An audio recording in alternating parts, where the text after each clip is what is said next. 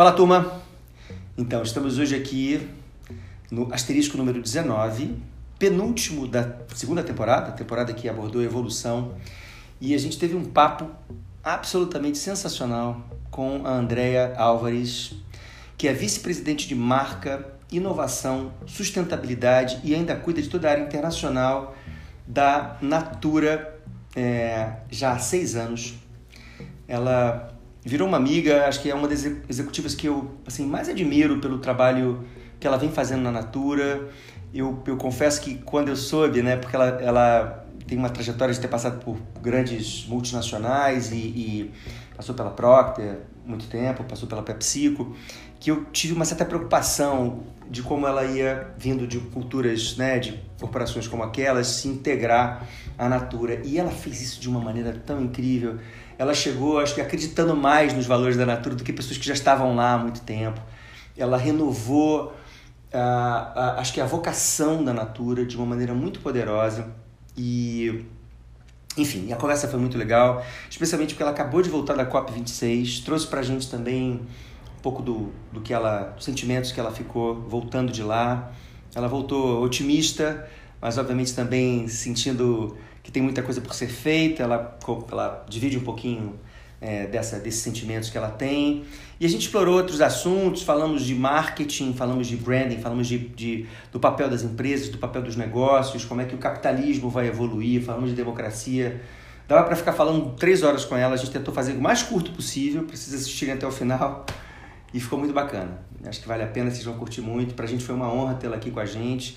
Foi uma, uma, um asterisco que estava é, já assim, na, na, na, fila há algum tempo e hoje rolou. Então, aproveitem.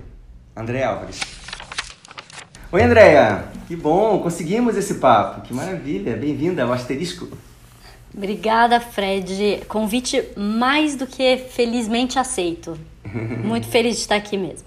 Que bom, que bom. Eu estava ansioso por essa conversa com você, porque Olha, são 35 anos de história aí com marcas grandes, globais e né, da Tati e tal.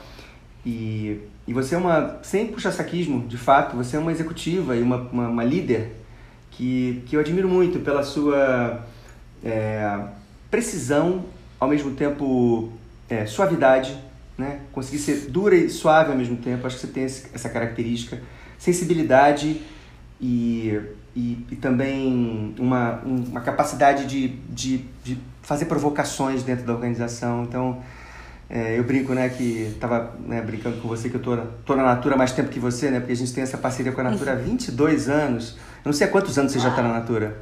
Seis, em janeiro vou estar tá lá já há seis anos.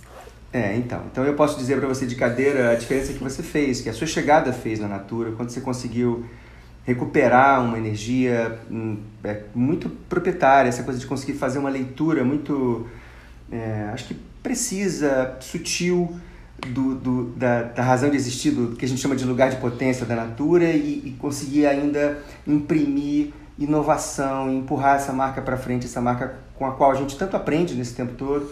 E a gente tem visto, né, tem tido a oportunidade incrível de poder estar tá compartilhando, acompanhando esse trabalho que você está fazendo e seguimos aprendendo com você e com o resto do time da Natura. Então, super prazer, de, de verdade, é, bater esse papo com você. Ah, obrigada. e aí tem uma coisa incrível que é o fato de você ter acabado de chegar da COP26. Eu, eu pensei da gente começar o nosso papo por aí, porque, é, enfim, a gente sabe o quanto essa reunião foi importante e o quanto as, os desdobramentos que virão dela vão definir uma, uma, boa parte, em boa parte, né, o nosso futuro, o nosso destino.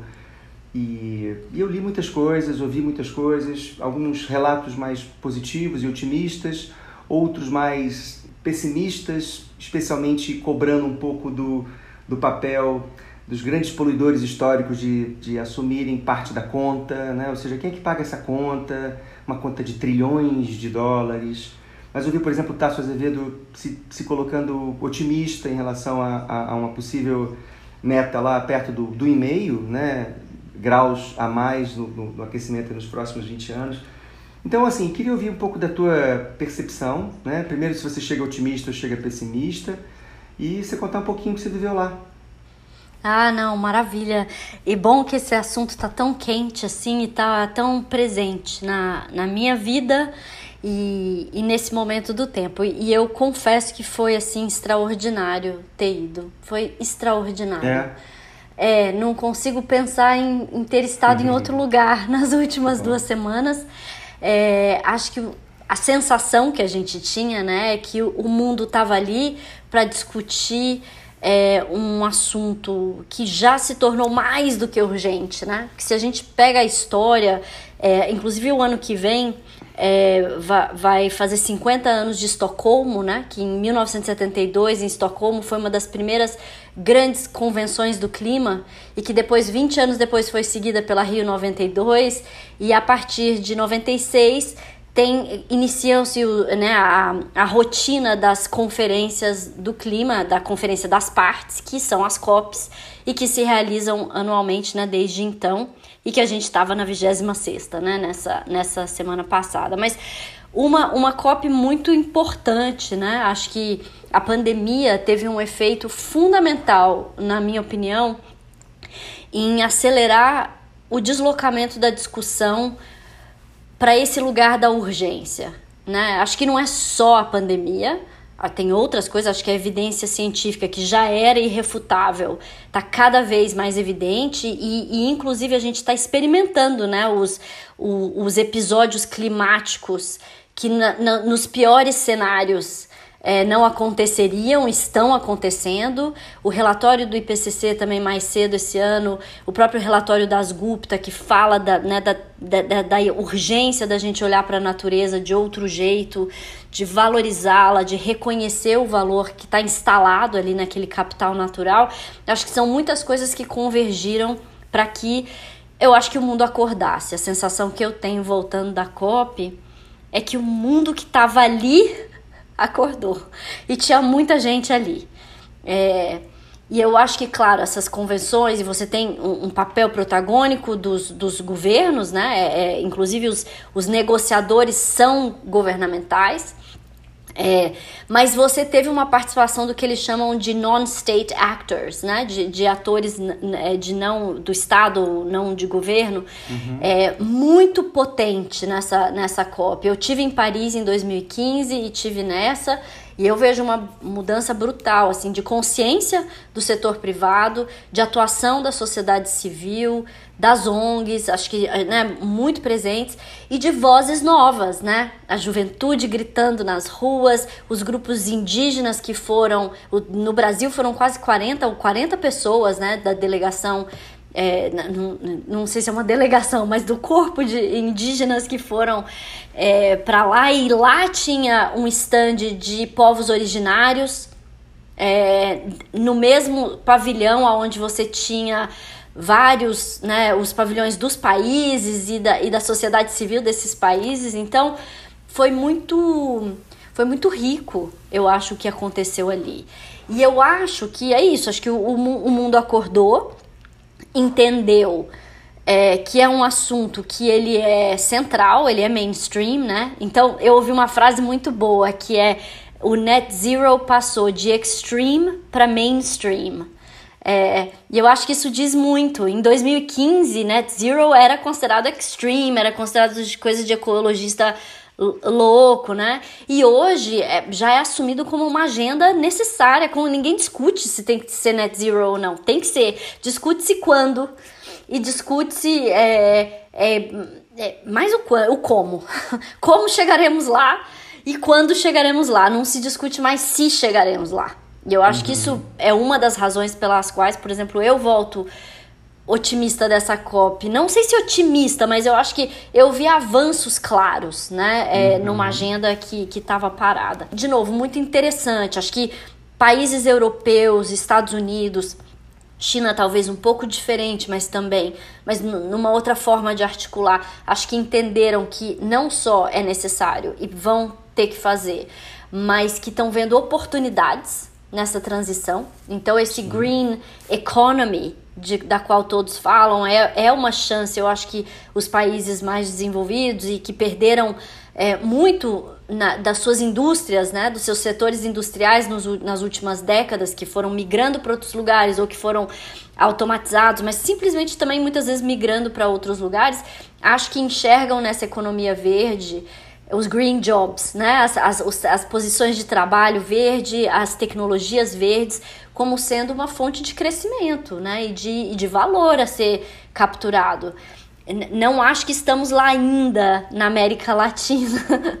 É, acho que temos, poderíamos chegar lá e acho que temos toda a potência para chegar lá, ainda mais quando a gente considera todo o capital natural instalado, mas a tecnologia que temos, o know-how que, que, que, com, né, que também carregamos com, com, com, com nós, conosco e que, e que deveria, a meu ver, ser colocado a serviço dessas soluções novas claro. que precisam ser criadas, né? Então, eu sei que eu falei um monte, tô parecendo uma tagarela aqui sem parar, sem, né, disparei e não, e não parei de falar, mas eu, eu voltei muito empolgada, muito com. muito entusiasmada por, as, por, por colocar na rua esse bloco, sabe? Assim, da, da uhum. mudança, da inovação, da transformação, da conscientização. É, do senso de urgência, porque é, há que se ter um senso de urgência, acho que a gente tem uma janela não muito grande. Acho que todos falam da próxima década. Eu acho que a gente tem cinco anos para agir, realmente agir para colocar em marcha transformações mais profundas, que aí vão demorar mais tempo, né, para se materializar. Mas eu acho que a gente tem cinco anos chave. E, uhum. e eu acho que a gente precisa falar disso.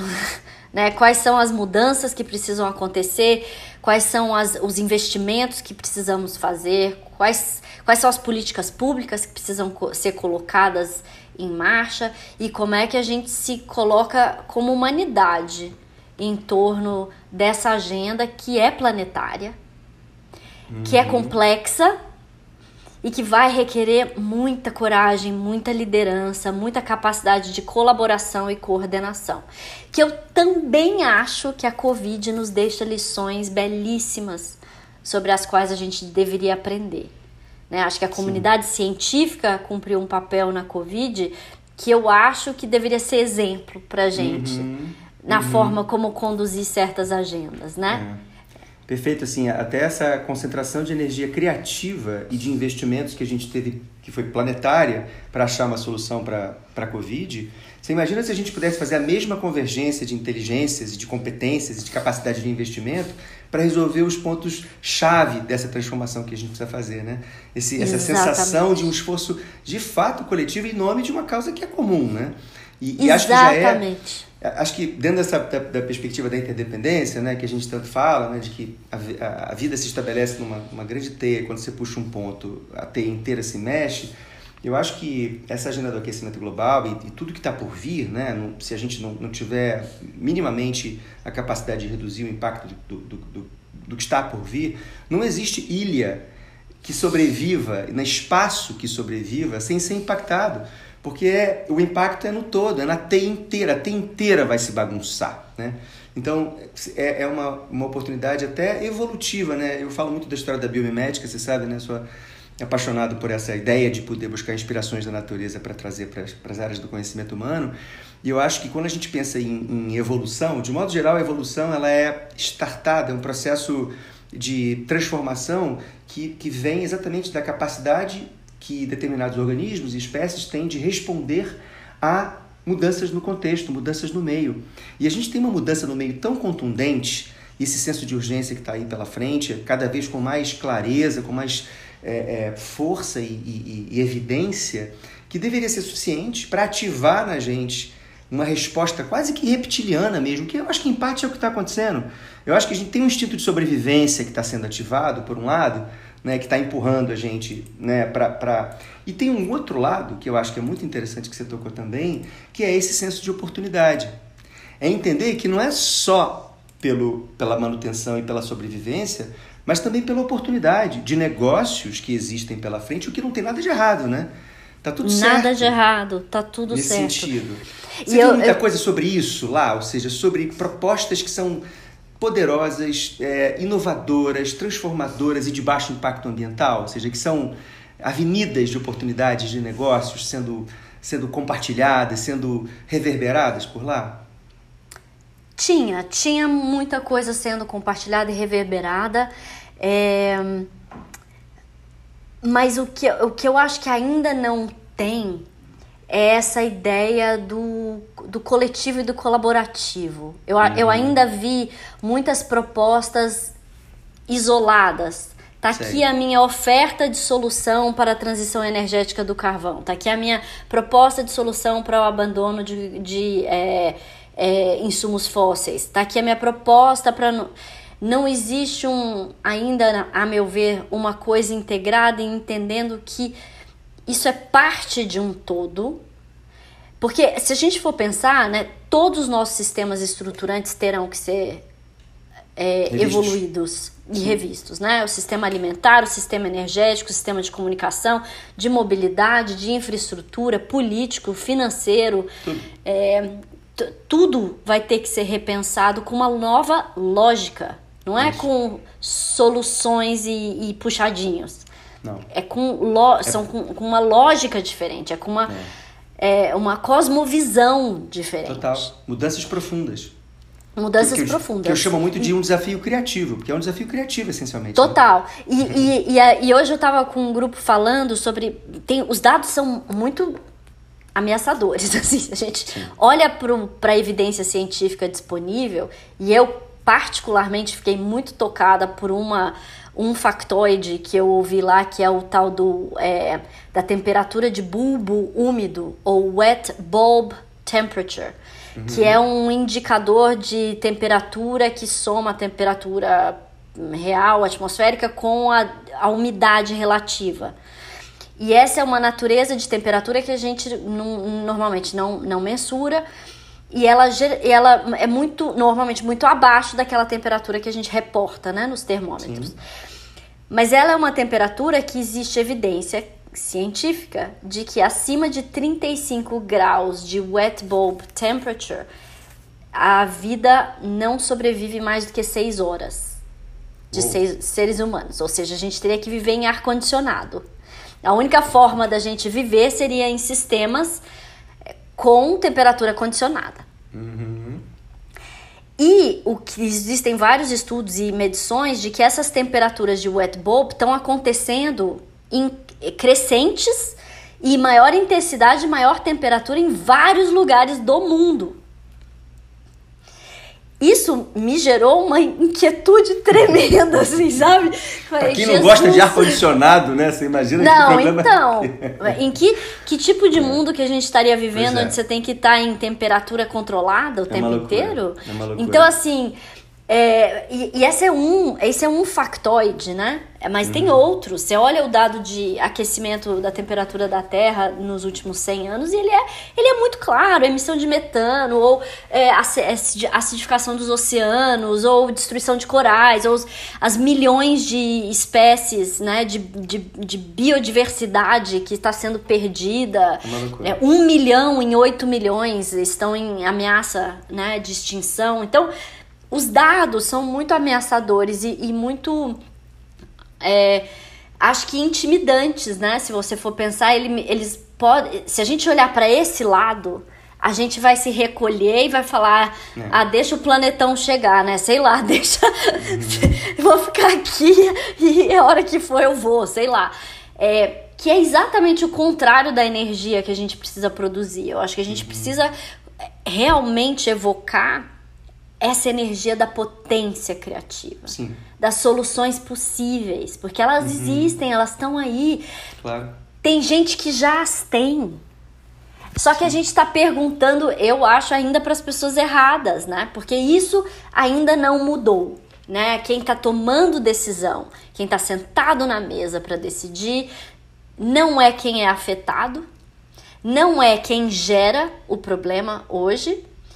E não é quem tem visão de mundo e de lógica e de uhum. mindset diferente. Uhum. E para mim, se existe uma ação que a gente deveria fazer urgente, é assegurar que a gente coloca na mesa de decisão, não é? Consulta, não é alegoria, ah, chega lá no final para eu colocar você aqui e tirar foto.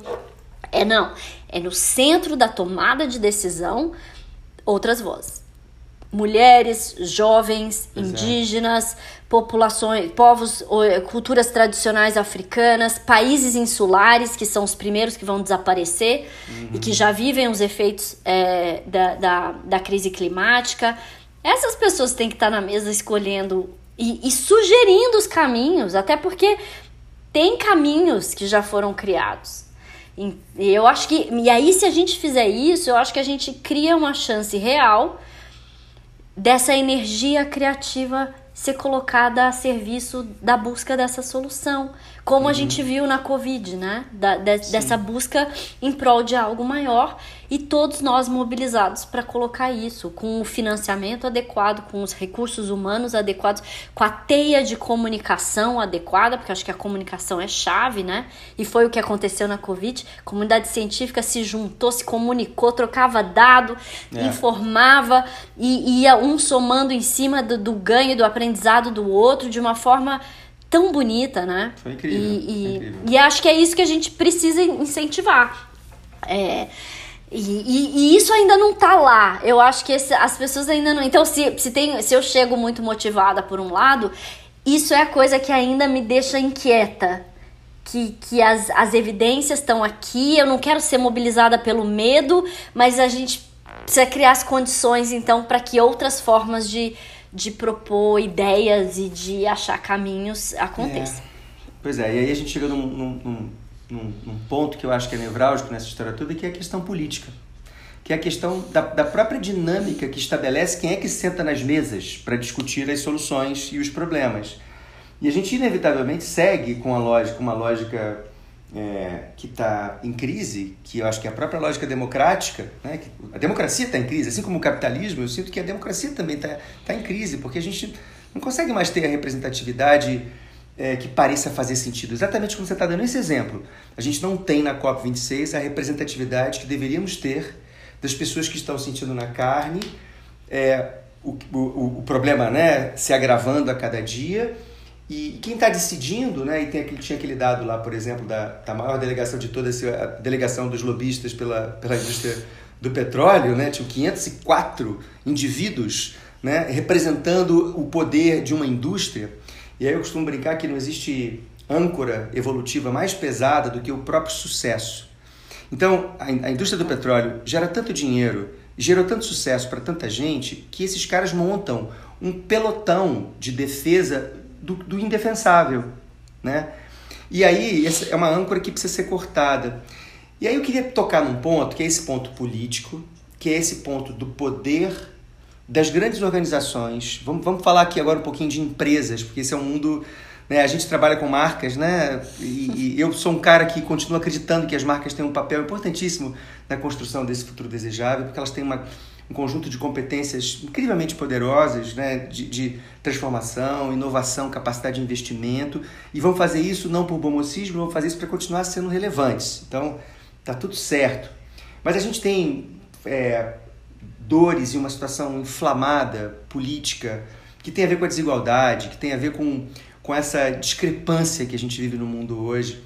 E, e eu queria ouvir sua opinião sobre isso. Né? Hoje no jornal a, notícia de que aquele touro que foi colocado em frente à B3, um touro que imita lá o touro de Wall Street, foi, foi pichado, está sendo pichado todos os dias. Ele foi instalado na terça-feira passada e ele está sendo, tá sendo tema, obviamente, de protestos de todos os tipos. Né? Fizeram um churrasco para os moradores de rua em volta do touro é, do touro dourado, né? pintam de dourado, touro num país como o Brasil, com 19 milhões de pessoas morrendo de fome, com 15 milhões de desempregados. E aí tem uma coisa louca, né? Eu tô lendo o, o Economia Donald, que não sei se você já leu, mas que é genial, hum. da, que é muito legal, da, da Kate Ra Raworth. Kate Raworth, é. É, é muito legal. E ela, e ela, e ela fala uma coisa que é genial, que é o seguinte, ela diz que, de modo geral, todas as profissões têm um código de ética né? Se você for olhar para os médicos, para os arquitetos, para os engenheiros, tem coisas que eles podem fazer, tem coisas que eles não podem fazer, que estão rompendo uma lógica ética da profissão.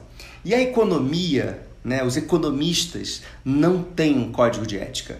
É maxim, maximizar o máximo. Né? Assim, é, é, é, é esse o objetivo. É o crescimento a qualquer prova, a qualquer custo.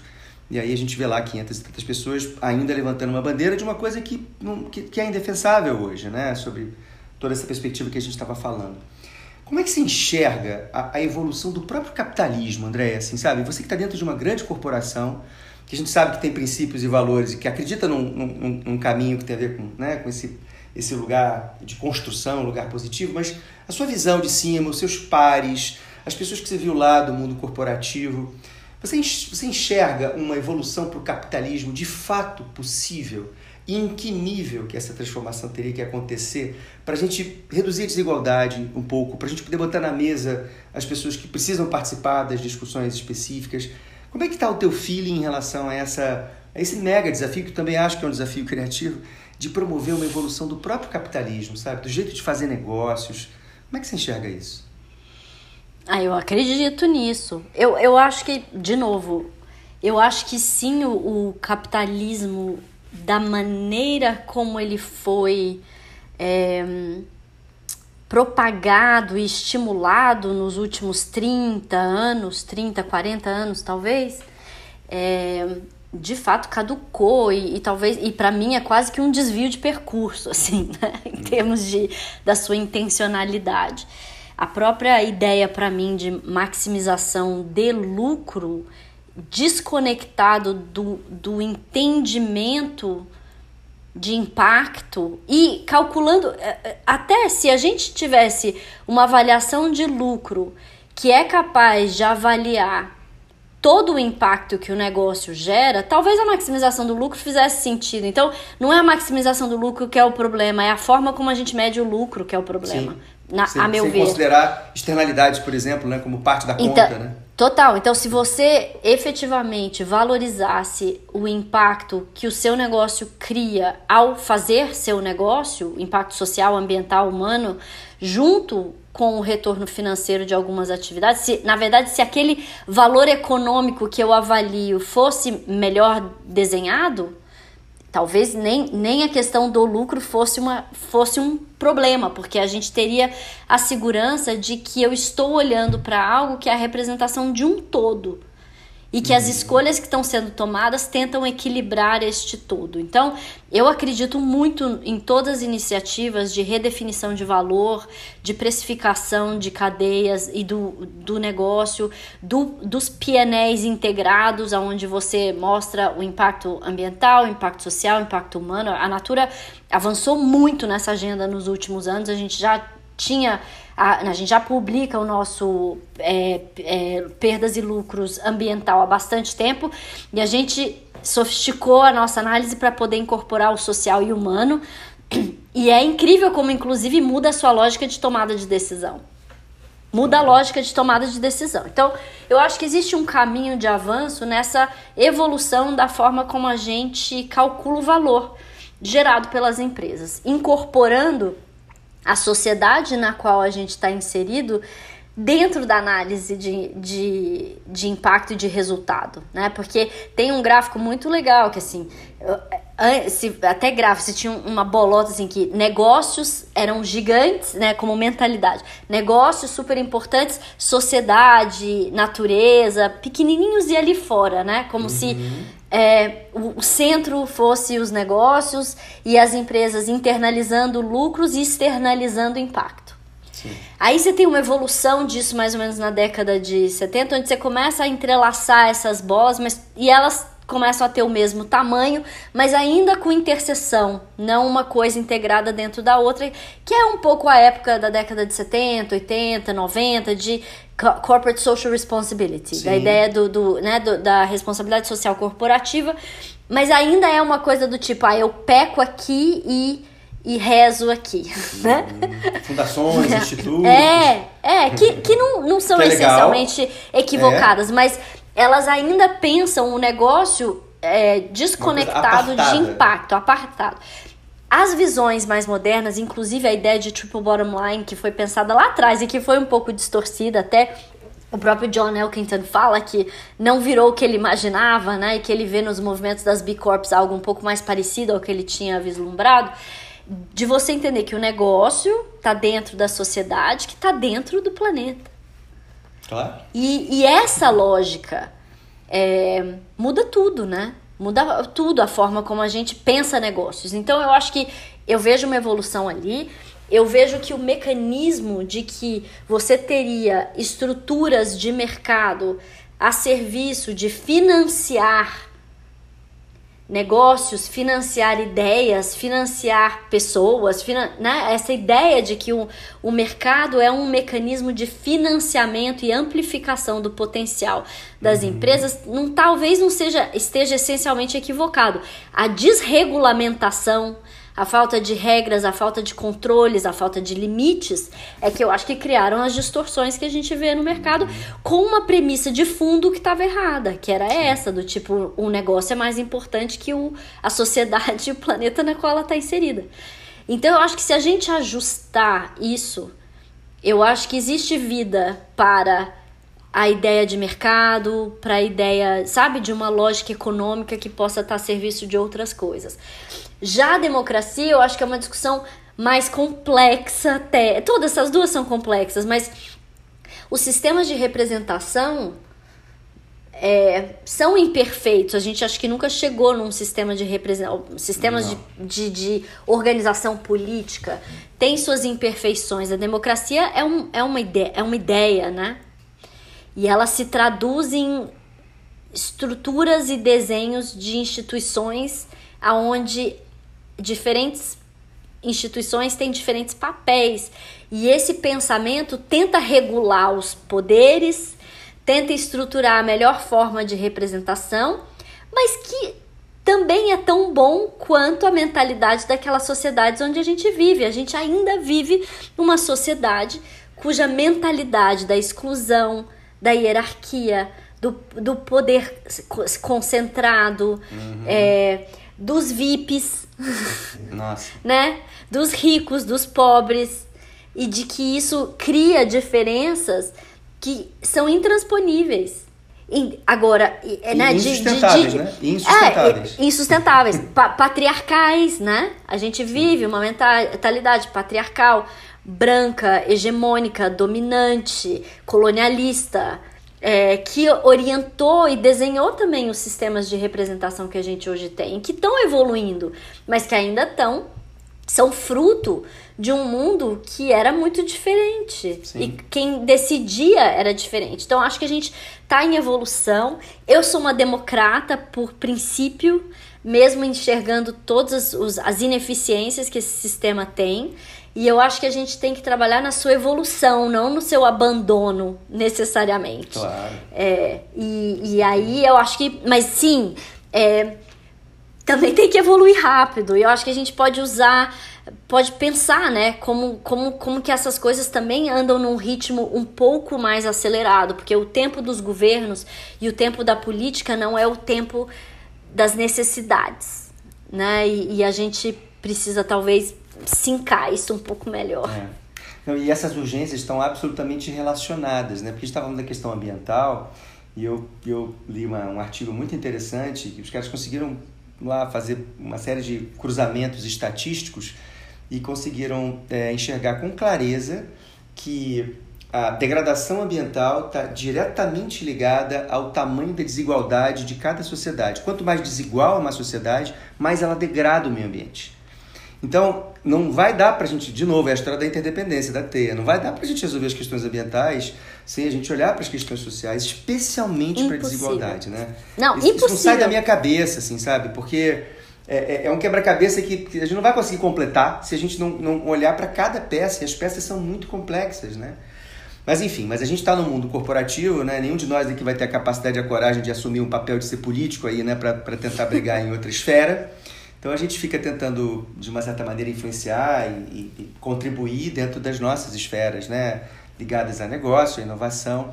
E aí eu queria falar um pouquinho disso, né? A gente falou de um outro jeito de fazer negócio, é, de uma outra lógica por trás dessa, desse, desse balanço, dessa conta que deveria representar a saúde de um negócio, né? A saúde de um negócio não pode ser simplesmente a saúde do bolso do acionista, mas a saúde do ecossistema do qual esse negócio faz parte. Ele precisa ser um agente que gera valor compartilhável, né? E regenerativo mais do que nunca, porque a gente precisa regenerar, tem, tem um passivo que precisa ser é, olhado e, e, enfim, atacado com, com, com energia e com potência. E aí eu queria que você falasse um pouquinho desse novo jeito de fazer negócio. Né? A gente tem lá né, essa experiência com Ecos, por exemplo. Né?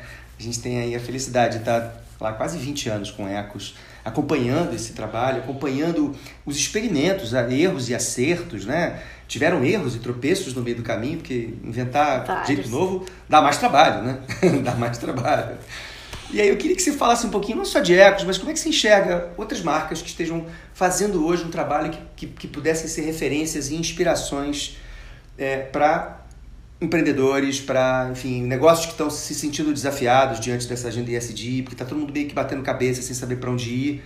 Né? Então, como é que você enxerga isso? E fala um pouquinho disso, dessa, desse aspecto. Ah, eu, é, de novo, acho que eu acredito demais nesse caminho e acho que a Natura de fato é uma grande escola, né? E uma grande referência nesse sentido, é porque eu acho que nasceu com uma lógica diferente. Uhum. E, e, e, foi aprendendo a colocar essa lógica em prática, também errando e acertando ao longo do caminho, mas com uma inspiração que a movia. Acho que o mais interessante da Natura e o grande dilema que a gente sempre vive, o desafio que a gente vive no dia a dia é conciliar essa vontade de é, transformar, ampliar repertório, trazer contranarrativas, questionar o status quo, conciliando isso com o pragmatismo, a objetividade, a eficiência. Metas. As metas e as entregas e, e, e, a, e, a, dimensão comercial mesmo, né, do, do negócio. E eu acho que isso é a beleza, né? É o, é o que faz isso ser difícil, mas é o que faz isso ser tão ai, tão compensador, né? E, e, é o que é, é o que promove a inovação. Eu acho que a Natura sempre foi profundamente inovadora, justamente porque tentava conciliar essas coisas que para muita gente acha parece que é irreconciliável. A Natura sempre tentou conciliar. E nessa busca por conciliar, promoveu grandes inovações, como o modelo construído para Ecos e que depois virou o modelo da Natura, né? Uhum. É, de, de, de é, ser capaz de criar cadeias distributivas de valor da origem ao fim. Porque as, as consultoras de beleza também são uma lógica de valor compartilhado, de distribuição claro. de valor. E, e é uma lógica em rede. Né, uma lógica em rede. Então, eu acho que isso é o mais sofisticado que a Natura tem. E é por isso que eu acho que é uma empresa que continua à frente do seu tempo, porque a sua lógica foi essa. É, agora, tem outros, outras empresas é, muito, muito incríveis, claro que tem, de tamanho grande hoje, são as, as que a gente sempre cita, IKEA, é, uhum. Patagônia, é, Intercement, é, a Danone vem numa trajetória interessante, o CEO saiu, mas eu acho que hum. deixou legados e acho que é uma Sim. empresa que está claramente se, né, se movimentando em direção Nosso a. Nosso cliente, né? Nosso cliente é, global. Ah, olha, então, uma coerência, né? Eles estão buscando, acho, coerência entre discurso e prática, que eu acho que é bem interessante, e trabalham com alimentos, né? Então, assim, uma coisa tão importante. É eu, eu vejo, vejo sim empresas se movimentando e vejo empresas menores também que tentam já nascer de outro jeito. Uhum. Todas, não. Não, eu ainda vejo uma lógica de Vale do Silício, de unicórnios, de um bilhão de dólares. É, é que, que eu queria ver o primeiro unicórnio triple bottom line, sabe? Eu não queria ver o, só o primeiro unicórnio. É, é, é o primeiro unicórnio triple bottom line. Esse seria legal da gente tentar identificar. Então eu acho que. É, e inclusive como essa lógica está inclusive tirando a energia criativa do próprio Vale do Silício, né? Que já não é a fonte de inovação e de geração de novas ideias que foi há 10, 20 anos atrás, né? Então, é, a, a, essa própria lógica, o próprio sucesso, talvez, sendo o, ven, o, veneno ou a âncora que te impede de, de avançar uhum. e de uhum. mudar e de adaptar. Uhum né? Então eu acho que as empresas têm um papel importantíssimo, podem ter, elas têm que se enxergar nesse outro lugar. E, e porque isso é estratégico, isso não é tático, isso é estratégico. Isso claro. não vem de baixo para cima. Isso uhum. tem que vir. Na verdade, eu espero que um dia as organizações nem sejam de baixo para cima, elas serão todas de lado, nessa grande rede, né? Ecosistema, Mas, ecossistemas, né? Já é ecossistemas. Como, como, funciona é. a natureza, né? Você pensa num, num, banco de coral, você pensa num, num, manguezal, numa floresta, você não tem hierarquia, Exatamente. não tem um rei. Essa história do rei da floresta é uma invenção humana, né? Do Total. leão, o rei da floresta. É nada, Total. ele é mais um ali no meio daquela confusão, confusão, né? Porque a gente, tá, a gente fala também de harmonia imaginando que a natureza tem harmonia, mas você tem muita competição, muita cooperação, mais cooperação do que competição, porque competir gasta muita energia e a natureza Exatamente. é obcecada com economia de energia. Então ela Exatamente. só compete quando não tem opção e a gente faz, um, faz ao contrário, né? A gente, a gente compete o tempo inteiro, a tempo quando todo. a gente podia colaborar tão mais. E Concordo. aí quando a gente vê a história da Covid, né, onde a gente mudou a, a, a, proporção né, de cooperação e competição, a gente chega a resultados impensáveis. Né? impensáveis. Até então, uma vacina em menos de um ano era algo impensável. Impensável. Né? Não, é, é, é, isso, acho que é essa mobilização dessa mudança de lógica. É uma mudança é. de lógica que eu vejo, eu vejo acontecendo por, por por dor e por amor. Sim. né? Eu acho que também tem uma questão da sociedade se organizando melhor, entendendo melhor, eh, se educando melhor, ampliando seus horizontes, os pensadores influenciando. É, é, a Raworth é uma das grandes pensadoras desse tempo, tem várias né, que estão estimulando esse repensar do, do, do, de como a gente estabeleceu um, a ordem das coisas, né? E acho que a gente tem que repensar se essa ordem das coisas como foi estabelecida é, é boa pra gente. É, com certeza, com certeza. O risco de ficar numa bolha de ar-condicionado não é tão interessante assim, né? Eu falo nem desse, um pouco. Nem um pouco. Eu falo muito desse lugar assim, eu acho muito pouco provável uma extinção do sapiens, porque a gente é um bicho muito adaptável, a gente vai dar um jeito, mas a gente vai perder a, o, a, o conforto desse playground que a gente vive, né? Eu estava agora esse fim de semana na praia, assim, respirando o ar mais puro, vendo gaivotas voando. Você imagina perder a qualidade de vida e estar tá vivendo dentro de uma bolha? A gente ainda não entendeu, né, o tamanho desse risco, né, que é, que é seguir vivos, seguir, seguir existindo, mas perdendo a liberdade. A gente te, sentiu um pouquinho isso na Covid, de não poder viajar, de não poder ir para um show, de não poder. Né? Imagina isso em escala planetária em, em questões muito mais sérias, como por exemplo respirar um ar exterior virar um problema, né? Você tem que estar dentro de uma de um ambiente controlado. Não, total. Mas, mas eu queria voltar. Ah, desculpa, fala. Não, eu ia falar. Eu quero aproveitar uma... o tempo da gente, assim, quero falar de mais coisas. Não, então, então fala, então fala. Depois eu, eu conto, eu ia contar sobre Não, algumas conta, falas conta, que conta. eu ouvi na COP. Porque eu fiquei muito impressionada por algumas pessoas que eu ouvi na COP. E uma delas foi a, a Vanessa Nakati, que é uma ativista ugandense extraordinária. É? Extraordinária, 26 anos eu acho que ela tem, assim. Uau. Maravilhosa, siga. Se você não tá seguindo, siga, porque ela é incrível. Ela fez uma fala na plenária, ela e a primeira ministra da Escócia entrevistadas, e ela fez falas potentes, potentes, assim, aonde ela ela né, falava dos, dos dados de como mais de um bilhão de pessoas seriam afetadas, um bilhão de pessoas afetadas se a gente supera os dois graus, que a, a, é, a, a questão do wet bubble, é, wet bulb temperature, e que a gente está se afogando em promessas e que os, as promessas e os, as ambições né, e os compromissos que as pessoas falam não pararão o planeta de esquentar. A ação parará o planeta de, de esquentar. Porque a atmosfera não se importa com promessas. Ela é. só se importa com o que a gente coloca ou não coloca nela. Pois é. Isso é muito, é muito delicado, porque é exatamente essa transição da promessa para a ação. Para ação. Né? Que a gente fala e porque a gente realmente faz, né? E aí, não sei, tem, tem um ponto, a gente até já conversou sobre isso em outros momentos, mas que eu, eu continuo acreditando muito, né? Que parte dessa ação é, parte dessa, dessas mudanças, porque a gente, tem que, a gente tem que conseguir fazer com que as pessoas mudem hábitos. Né? E esse é um grande desafio, porque mudar hábito é um negócio que está lá arraigado. Né? Você precisa ter convites muito engajadores, muito atraentes para que as pessoas, as pessoas deixem de fazer o que elas faziam e passem a fazer as coisas de uma outra maneira. E eu falo muito é, sobre essa estratégia de engajar pelo desejo né? e não pela culpa e não pelo medo. Eu concordo, até tive, participei de uma, de uma conversa muito legal com o presidente do, do WWF. E a WWF tem uma estratégia um pouco de um pouco da tartaruga com plástico na boca, de falar um pouco desse lugar do, do enfim, da, da urgência e da ameaça. E eu disse para ele, defendi essa ideia do engajamento pelo desejo, e no final a gente falou, cara, são as duas coisas, né? Tem que ter um pouco de medida. É que acho que a gente usa só o do medo e usa pouco do desejo.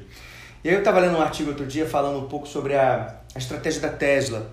Que a Tesla, quando entrou no mercado, né, ela, ela lançou um carro elétrico que tinha uma performance é, inquestionável e mais do que tudo, ela conseguiu é, garantir que aquele carro fosse um carro extremamente agradável de ser dirigido, um carro potente, um carro esporte, um carro que, que tem tudo que alguém que é apaixonado por carro quer ter. Né? E além de tudo, ele é um carro 100% elétrico.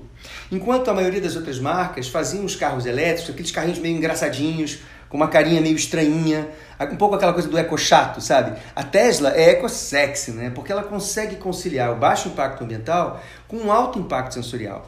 Então, é um engajamento pelo desejo. Eu quero ter um Tesla, não porque eu, né, assim, eu posso ter uma consciência de não querer ter um carro a combustão, isso é importante, mas acima de tudo eu sou provocado a mudar o meu comportamento, o meu interesse, o meu desejo por conta de um produto que me, me atende em todos os espectros, né? E aí na indústria da beleza, a gente fala da perfumaria, por exemplo, e aí a gente fala de uma perfumaria sustentável, né? Como é que você consegue conciliar o, a, a, necessidade de ter que encantar, por exemplo, pensando em embalagem, né? Embalagem a gente sabe que é um problema grave no, no, na indústria do consumo, né? 30% do lixo não orgânico vem de embalagens.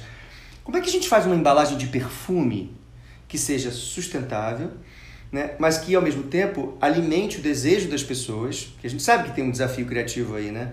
Como é que você enxerga esse engajamento pelo desejo e essa conciliação entre o baixo impacto ambiental e o alto impacto sensorial e, e, e o prazer, a estética, a poética? Eu acho que tem que andar de mãos dadas, né? Acho que de fato esse é o papel do investimento em tecnologia que as empresas têm que fazer, porque a escolha mais sensata ou mais é, consciente, ela não deveria vir abrindo mão daquilo que é desejável.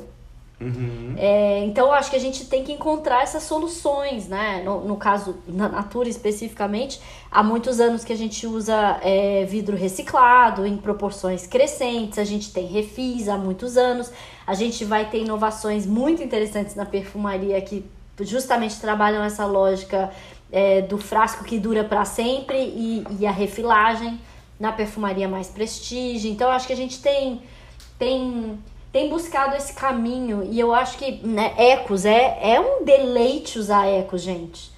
É um deleite uhum. usar aquele, aquele produto. E ele Total. entrega a funcionalidade da categoria, traz a sensorialidade magnífica e te transporta para a floresta.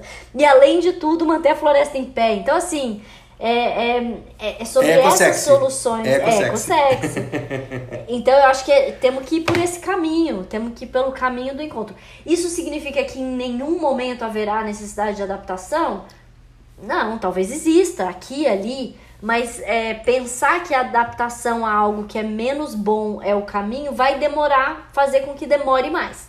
Uhum. É, e vai ser menos interessante do que se a gente encontrar soluções que, que preservam a integridade de certas coisas importantes e o fazem de forma a gerar uhum. menos impacto. Acho que esse de é novo, o grande desafio. É. Desafio criativo de novo, né? Criativo no sentido ampliado, né? Criativo, tecnológico. Sim. Mas é, mas é um, é um tipo de setagem, eu acho que especialmente nas lideranças, que eu ainda, eu ainda, ainda tenho dúvida se essa setagem já, foi, já se estabeleceu. Eu acho que não, sabe? Ainda, não. ainda fica esse trade-off. Ou eu vou por aqui ou eu vou por ali ou eu vou conseguir fazer uma solução que é mais sustentável, ou eu vou atender aos meus objetivos comerciais, vou agradar o meu cliente, porque lá o meu concorrente está usando lá um PET 100% virgem, que é completamente transparente. Então eu não vou usar um PET reciclado que fica meio fosquinho, meio cinzinha, né? Porque eu vou perder a atratividade. Então essa essa... E, é, e eu acho que nesse sentido existe o papel da educação e do deslocamento do olhar, né? Porque uhum. também aquilo que a gente estabeleceu que é belo pode Isso. ser recalibrado, né? Novos códigos. Né? Novos códigos, novos códigos. É. O que a gente tem hoje são convenções, elas são convenções, claro. só isso. E, que vivem então mudando, a gente né? pode a gente pode gente convencionar de outra forma. Vamos é. convencionar outros códigos de desejabilidade. Nisso eu acho que aí sim é, toda a agenda de, de publicidade, essa, essa é, tem um papel a é. cumprir bem importante. Exato. Eu queria chegar exatamente aí porque é, é, é, passa muito por essa, especialmente quando a gente entende que uma enorme parte do, da, da encrenca que a gente se encontra hoje vem dessa, dessa, dessa, desse projeto do hiperconsumo e esse, esse projeto ele é muito alimentado por toda a cadeia do marketing, né, na qual a gente está inseridos, né? Sim. É, como é que você enxerga, e, e eu, eu, eu, sinto assim, cada vez mais insuportável, especialmente pensando na publicidade, que já foi tão importante, tão criativa, então hoje ela é, primeiro, absolutamente invasiva, né? a internet está um, um ambiente absolutamente insuportável, na minha opinião, você está assistindo uma palestra no YouTube, você é interrompido, não tem nem mais o plim-plim que antes te avisava que, que ia ser interrompido. Não, é no meio da frase da pessoa. É mal tá desenhado. Vendo, é muito é mal desenhado, uma experiência terrível, né? invasiva. Eu fico com raiva das marcas que estão ali meio que tentando roubar a minha atenção na marra, né? Eu também. Pois é, e a maioria das, eu acredito que a maioria das pessoas também, né? Mas ao mesmo tempo, as marcas, e a Natura não é diferente, precisam continuar criando oportunidades para conversar com as pessoas, para falar dos seus diferenciais, das suas é, crenças, valores, etc. Como é que você enxerga a evolução do marketing, especialmente considerando o que a gente falou antes, né? Que está na hora da gente redesenhar códigos, está na hora da gente construir, é, eventualmente, outras expectativas, né? Setar outros desejos mais sustentáveis nas pessoas e, e, e, as marcas têm muito poder de influência, né? Agora compartilhado com as pessoas, né? Porque os influencers hoje têm um poder às vezes maior do que marcas, né? Como é que você enxerga essa, essa articulação, esse quebra-cabeça das marcas continuarem a falar com as pessoas de um jeito contemporâneo? Acho que é o grande desafio, né? De relevância. Relevância no que fala, como fala, quando fala, onde fala. Uhum. É, e eu acho que a gente está vivendo esse desafio, mesmo na Natura a gente ainda vive esse desafio. Não acho que a gente tenha encontrado ainda um caminho bom, apesar da gente tá ten estar sempre tentando evoluir. Uhum. É, mas eu, eu acho que é isso, porque eu acho que, acho que a gente vê, inclusive pelo sucesso dos influenciadores, que as pessoas têm interesse nos assuntos que as marcas têm para contar. Sim. Ela só não tem mais interesse na marca contar isso para elas do jeito que contava, da forma invasiva com que contava. E mesmo os influenciadores também estão vivendo uma crise, porque como eles saíram do lugar de autenticidade, de falar dos seus conteúdos e das suas coisas que eram relevantes para eles e que para aquele grupo de pessoas que o seguiram, quando eles começam a fazer muito publi, muita coisa, acho que até os próprios seguidores dessas pessoas também ficam às vezes assim. Então, os bons influenciadores acho que são muito mais seletivos com relação claro. a que natureza de coisas e que volume de, disso que eles abraçam. E é sempre essa escolha difícil de onde parar, né? A gente nunca gosta de limites, mas a gente tem que viver com limites. A gente tem que entender que o limite não é necessariamente ruim e que a gente tem que começar a incluir o limite na nossa discussão em tudo, do consumo a propaganda, a forma como a gente faz as coisas. Mas eu acho que esse é o grande desafio é da, dessa encontrar esse lugar de relevância. Acho que os formatos mudaram, os ambientes mudaram e, e os assuntos mudaram. Para mim, a solução passa, antes também de mais nada, por você ser relevante. E o eu acho que faz isso, ser relevante, o né? que você faz ser relevante. E a gente e, e o mundo e, a, e, e o marketing o seguiu e o alimentou, foi por um lugar da irrelevância absoluta, né? Uhum. Da, da, da, da, do excesso de coisas, aonde você passa a inventar necessidades que ninguém tem. Uhum. E aí começa a criar, né? É, eu, eu acho que no mundo onde há tanto, e você já me ouviu falar isso uma vez, no mundo onde há tanta necessidade real, por que, que nós estamos investindo tanto dinheiro em necessidades que não são não relevantes? É, tanto briefing verdadeiro aí, né? Tanta demanda verdadeira, porque a gente fica inventando demandas artificiais, né? Realmente não faz sentido nenhum, né? É muito louco. Mas é, de novo, mais um desafio criativo esse, né? Ou seja, a gente está empilhando aqui desafios criativos. Por isso é que eu tenho tanta fé e sigo é, é, empolgado com energia, porque é, é, eu, eu sou um cara que adora um problema, adora um briefing, adora uma, sabe, um, um desafio criativo, né? Eu me sinto muito estimulado. E eu tenho certeza que esse, esses, esses desafios, no nível de complexidade que eles têm, eles só serão, é, enfim, é, atingidos, debelados e, e, e, trabalhados com competências se você soma competências e saberes distintos, né? Não, não existe uma área que dê conta de nada mais, né? Você precisa ter e, soma de... E nisso eu acho que a Natura também foi muito vanguardista, né, Fred? Com todas as dificuldades que as, as discussões coletivas trazem, e a gente sabe que trazem, uhum. e, que, uhum. né, e que elas nem sempre são palatáveis, demora mais. demora mais. Mas eu sou uma. Eu, eu creio piamente na força da diversidade na produção de melhores respostas. É. E, e, e, mesmo para lidar com esses desafios entre o super ecológico e o pragmático comercial, quando você põe essas pessoas juntas para debaterem, é ótimo. e elas no final sai uma coisa que é melhor, porque as duas coisas são importantes, a relevância comercial é claro. é importante, assim como essa mudança que, a, né, que o pensamento de transformação traz, mas o caminho e é. não é o caminho do meio, não é o caminho da, do compromise, é a solução que emerge a partir do dilema que é Isso. colocado e, do e da, da escolha daquela, daqueles agentes de ir além, de não ser nem a minha resposta nem a sua resposta, mas ser Perfeito. algo que é melhor para o todo. É. E isso exige competência de mediação, né? Quem está fazendo essa ponte precisa provocar nessas, nessas pessoas, primeiro, a disponibilidade de ouvir o que normalmente elas não ouvem, porque quem está no mundo do pragmatismo está lá, pá, pá, pá, resultado, resultado. Quem está no mundo da startup está lá, na só. Então, você tem que abrir as cabeças e tem que provocar as conversas, né? Eu acho que mais do que nunca a gente precisa de mediadores, né? Até no começo do nosso papo, né? Quando a gente estava falando da COP26 e chegando até aqui, eu acho que é, é, existe uma carência de mediadores competentes, né? Que, que sejam capazes de extrair o melhor das pessoas, das organizações, Concordo. dos governos e, e, e, promover esse, esse caminho de, de soma, esse caminho de encontro, que será sempre um caminho novo, que não é nenhum nem outro.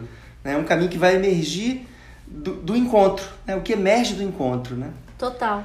Me mediadores, ambiente e estímulo. Eu acho é. que para mim passa por essas três coisas, Com né? Com certeza. O ambiente faz muita diferença, né? Criar um contexto de confiança, é. de abertura, também é importante. E isso ajuda quando você também alinha incentivos. Uhum. Quando você tem incentivos muito díspares, um olhar para o que é bom, o que é uhum. relevante, o que é valor, muito desconectado, não funciona. Por isso que também eu, eu, parece estranho, eu só fico falando da natura, mas é que eu acho que é um exemplo de fato, mas esse, essa busca por ter incentivos comuns que, que colocam para todos claro, a necessidade claro. da complexidade, né? da emissão de carbono, ao faturamento, à lealdade da consultora, é, à inovação e isso ser uma cesta atrás da qual todos estamos correndo, não só uhum. um ou outro. Né? Perfeito. E não tem nada de errado em, em, falar de estímulos, né? A natureza opera com estímulos o tempo todo. Então, isso é, de, de, acho que também desmontar esses preconceitos que a gente tem em relação a determinadas estruturas da solução vão ajudar a gente a. Mas adorei isso, né? Mediadores, ambiente e estímulos, né? São coisas que, que precisam estar sendo é, é, olhadas com muita atenção para a gente poder sair do outro lado, né? E olha, eu tô adorando, mas eu que a gente vai encerrar esse papo, senão a gente poderia ficar conversando horas e horas e horas. Eu queria é, encerrar com uma. Eu já te falei isso outras vezes, mas eu queria falar aqui em público, né? O quanto que um encontro, né? Porque está falando da força dos encontros, um encontro com você foi super importante pra gente, para mim pessoalmente, e determinante até para a evolução que a Tati vem promovendo nesses últimos anos, que foi aquele dia lá na Natura, ouvindo você falar no, na, no ano do jubileu, dos 50 anos, foi em 2019 essa, essa data, e eu lembro que a gente estava fazendo a identidade do jubileu, né? E você falando, né, daquela momento que vocês estavam lá é, renovando a certificação como empresa B, né, o que uma, uma marca de beleza pode fazer pelo mundo. E aí eu te ouvi falando aquilo, eu estava na plateia, eu te ouvi falando aquilo, e a gente estava num momento assim de revisão do nosso posicionamento, Falei, cara, o que uma consultoria de marca pode fazer pelo mundo? Porque eu sempre acreditei que as marcas tinham muita coisa para fazer pelo mundo e a gente trabalha influenciando marcas. E aí nessa hora caiu uma ficha tão poderosa, sabe? E eu saí da, daquele dia da Natura, eu te falei isso, acho que no mesmo dia, e tava com as meninas do sistema B, eu falei, cara, a gente vai certificar como empresa B. E aí, aí eu entrei no Uber, e aí botei uma playlist para tocar assim, aleatória. Aí tocou aquela música do Tim Maia, assim, O Caminho do Bem. Tarantanta, tarantanta. Eu falei, não, não é possível. Tá acontecendo aqui uma serendipity aqui louca. Serendipity tava... total. É, total. e aí isso foi determinante pra gente. A gente mudou, a gente calibrou o nosso posicionamento, que tinha a ver com a, com a nossa origem, né? Como você falou, a nossa origem tem a ver com sustentabilidade há 30 e tantos anos atrás. E, enfim, isso foi determinante pra gente seguir no caminho que a gente se, hoje segue, que tá tão confortável, tá tão relevante, a gente se reenergizou por conta de um encontro, de uma fala sua naquele momento, na hora certa, no ambiente certo com os estímulos certos. E ali aconteceu uma, um, uma epifania, assim, que foi super importante. Então, te agradeço por aquele momento. Ah, te agradeço imagina. pela parceria de tantos anos, pelo, pelo tanto que a gente, a gente aprende com vocês e com você especialmente.